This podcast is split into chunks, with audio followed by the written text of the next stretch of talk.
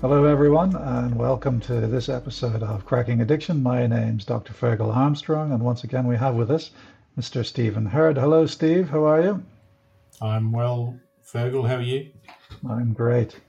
So I thought today we'd continue our discussion around the power and control wheel. I mean, last last episode we we gave a kind of a brief description of it, and we talked about, you know, uh, that the center there's this element of control and then there were a number of hubs, and we touched on you know psychological abuse like like gaslighting. We talked about financial control and, and decision making and accountability.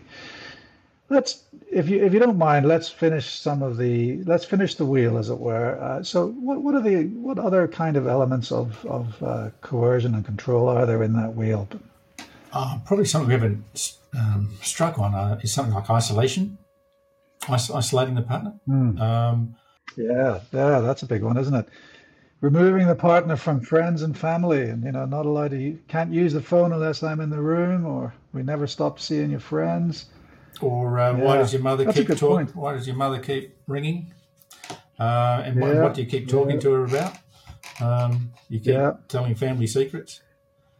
Um, Yeah. Or that that might just be part of the thinking too, as opposed to There's an, also an element when you know the the partner feels emboldened by the support of her family to then say no, for instance, and then that can then trigger uh, um, a response that that generates isolation. Isn't that right? Yeah, and that can be done directly. It can be done indirectly too, such as uh, one, one, strategy that was used at uh, family gatherings, Christmases and uh, birthday parties and big events, weddings even, that the person who wants the power, wants the control, power and control, may make it may make the situation really uncomfortable for other family members to be around in a variety of ways, whatever their skill set allows them to do getting drunk, getting abusive, getting uh, argumentative, which really makes the rest of the family members very uncomfortable. And, and it may not just take one event, but a few events. And then the family members decide, no, we're not going to have Christmas over at your house this year. We're going to have it elsewhere. And of course, isolation is also, you know, it's, again, it's it's an it's an element of control in that the more isolated your partner is, the less able she is to leave because she doesn't have the resources, the connections to to actually manage the the exit plan, as it were. That's right. And it can be, uh, and probably another dramatic way that could be done is not uh, not so sort of overt as the previous example, but let's say I get a job up in um, in a small town uh, to the east of Alice Springs, for, for instance, and relocate the family up there and say, well, I just have to because I've got to work, and I've got to pay the bills. This is the only work I can get, and uh, and we've got to relocate the family. And then there's really um, humiliation in public too. Another one of these wedges. Really Yeah. putting the partner down and Yeah, that's almost like gaslighting, isn't it? Oh, she's a bit sick. She's not well, or maybe she's depressed, of, yeah, or you know, yeah, using an event, or or you or you look fat in that yeah, dress, yeah, pathologizing her and or you're making a her scene. behaviours and her self-image and uh, her parenting of the children. No, the children are bad because she can't parent them. Um, that kind of stuff, and all those all those examples. Um, you know, the, the thing that intrigues me is it's not as if all all these sort of wedges of the uh, of this wheel are, used uh, and used all the time, but might be very selective. I I actually had a I had a case that was absolutely tragic, and just just thinking about this, I had a I had a patient once whose male partner. This is a lady patient, and the male partner was a doctor. And the male partner got her diagnosed as having acute paranoid schizophrenia. And she spent a number of years in a psychiatric institution. And, you know, they, they got divorced or they were legally separated. And, you know, she was on the bread line and I was in, in a clinic and she came to me and I, I looked at her notes and there was the diagnosis acute paranoid schizophrenia. And over about six months, I got to know her and I realized that she didn't have acute paranoid schizophrenia And I didn't think she ever did. So I had to send her to a new psychiatrist to say, Dear, and the, the letter, the referral letter was, Dear new psychiatrist, please make a complete reassessment of this patient because I think the diagnosis represents uh, family violence on the part of the ex partner who also happens to be a doctor. And um, yeah, she, she didn't. She didn't have it. The, the psychiatrist wrote back saying there's no indication for the meds she's on, there's no indication that she's ever had this disease. Really? Trial of withdrawal of treatment. Yes, it's really being opportunistic and, and strategic was, around what this particular person can do uh, to control the other. Yeah. And and the, I, I I mean I think there's a huge variation in human experience, and I think you know this is just, I suppose, an aside, but I, I really do believe that medicine struggles to realize that normality encompasses a wide variety. The rich tapestry of life is rich and vast, and you know the bounds of normality, I think, are bigger than doctors realize. I wonder. I wonder if there are any other spokes in your wheel. Well, probably the the probably most significant. No, they're all significant. It's, it's very hard to, to to gauge more more important, but using kids, um, uh, using children to uh, you know make you feel guilty around parenting. I think I mentioned that one before.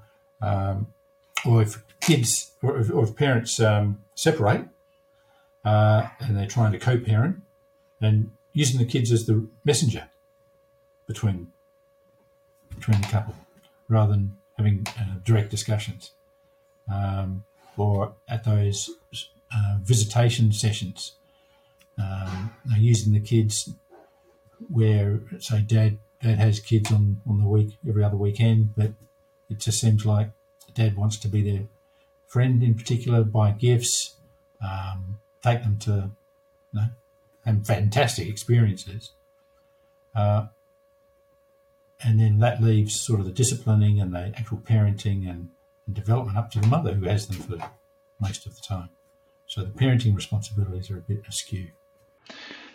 You also have to think about the issue of kids in a in the dynamic of a family violence situation, where really kids are really are an extension of where kids are the an extension of control and possession. So you know, if if, if I can't have my wife in my life, then no one else is going to have her and no one else is going to have the kids either. And so these, you know, these human beings, children and wives, then become possessions to be destroyed rather than have rather than risk being given to somebody else.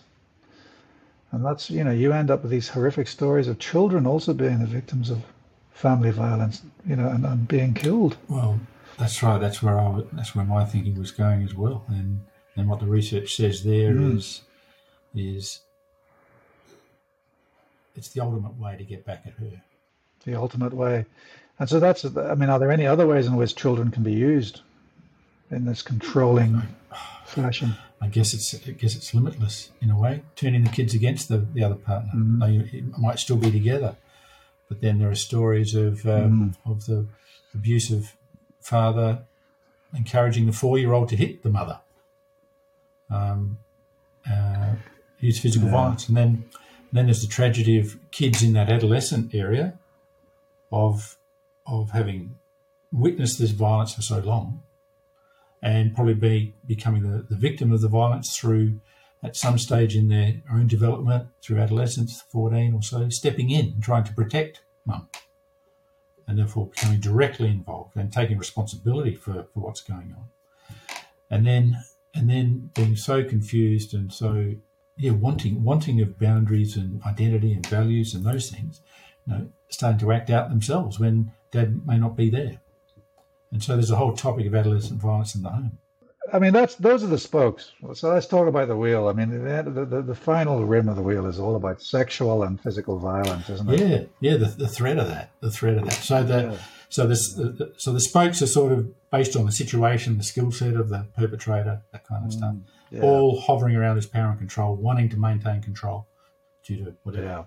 Yeah. Um, but on the outside, if if all these mechanisms in the spokes don't work, the ultimate mm. threat is yeah, physical um, hit or sexual violence is rape. I mean, I, I uh, when I'm dealing with this situation in my clinical practice, I I have, I have a number of questions to, that I ask people, and but one of the questions is, what happens if you were to say no to the request for sex? Because I think that's one of the hallmarks of of, of a risky relationship when when uh, a female partner hasn't got the right to say no within the relationship. Yep, that is a great question to get some insight. Mm. Um, short question, short answer, yeah. and it tells you so much. Mm. It, it, it, lead, it, leads it does, us to the aspect that we haven't mentioned in these casts yet, and that's about fear. What part fear plays. Um, yeah. But, uh, but that's a very simple mm. question. Well, you say fear, but you, what, one of my other questions is: Do you ever feel afraid of your partner? So I, I, have a I have a mnemonic, the acts mnemonic. So afraid. Do you ever feel afraid of your partner? Controlled. Do you ever feel controlled? Do you ever feel threatened? Are you ever slapped or physically abused? And then S is also for sex. Do you ever feel you can't? Uh, you, you ever feel you have to? You cannot say no to, to the request for sex. That's the acts questions. You may have heard of that mnemonic. Uh, well, I have now. Thank you very much. Yeah, A C T S S. Afraid, controlled, threatened, slapped, and sex. Excellent. It goes back to the control thing, isn't it? And for me, it's all about unmet need as well. You know, when the, when the male partner perceives that his needs aren't being met, well, all hell breaks loose. Yeah, yeah. It's in, in that in that intimate partner uh, familial environment. It, uh, now the drivers of of that violence are are pretty clear, and they are the are, are around gender inequality. So it's about me, me as a man, seeing you uh, as a woman as being lower than me. Just one thought that comes to my mind is um, I remember seeing a, a gentleman who had smashed a bottle, a beer bottle, uh, cut his hand and he presented a casualty and I was doing the graveyard shift in, in, the emergency department. He needed his hand stitching. And he said to me, and I, I quote him, he said to me, I'm a lovely guy, but when she doesn't give me what I want, and he and he was and he, he couldn't see that he was actually admitting to, to me that he was really someone who needed to reevaluate his relationship with his with his wife. He said, "I'm a lovely guy when I get what I want." Unmet need for me that's a that's a that's a touchstone. How do you react in general to unmet need?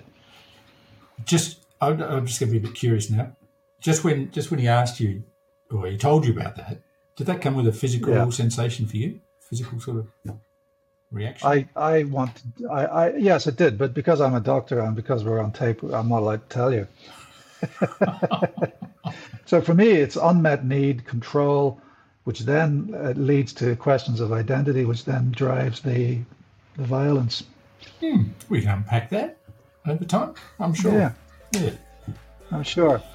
But right now, we're going to have to call it a day. So thank you very much, Steve, for your expertise as usual. And uh, hopefully, we'll talk again very soon. Thanks, baby. That's all for today's episode. See you soon.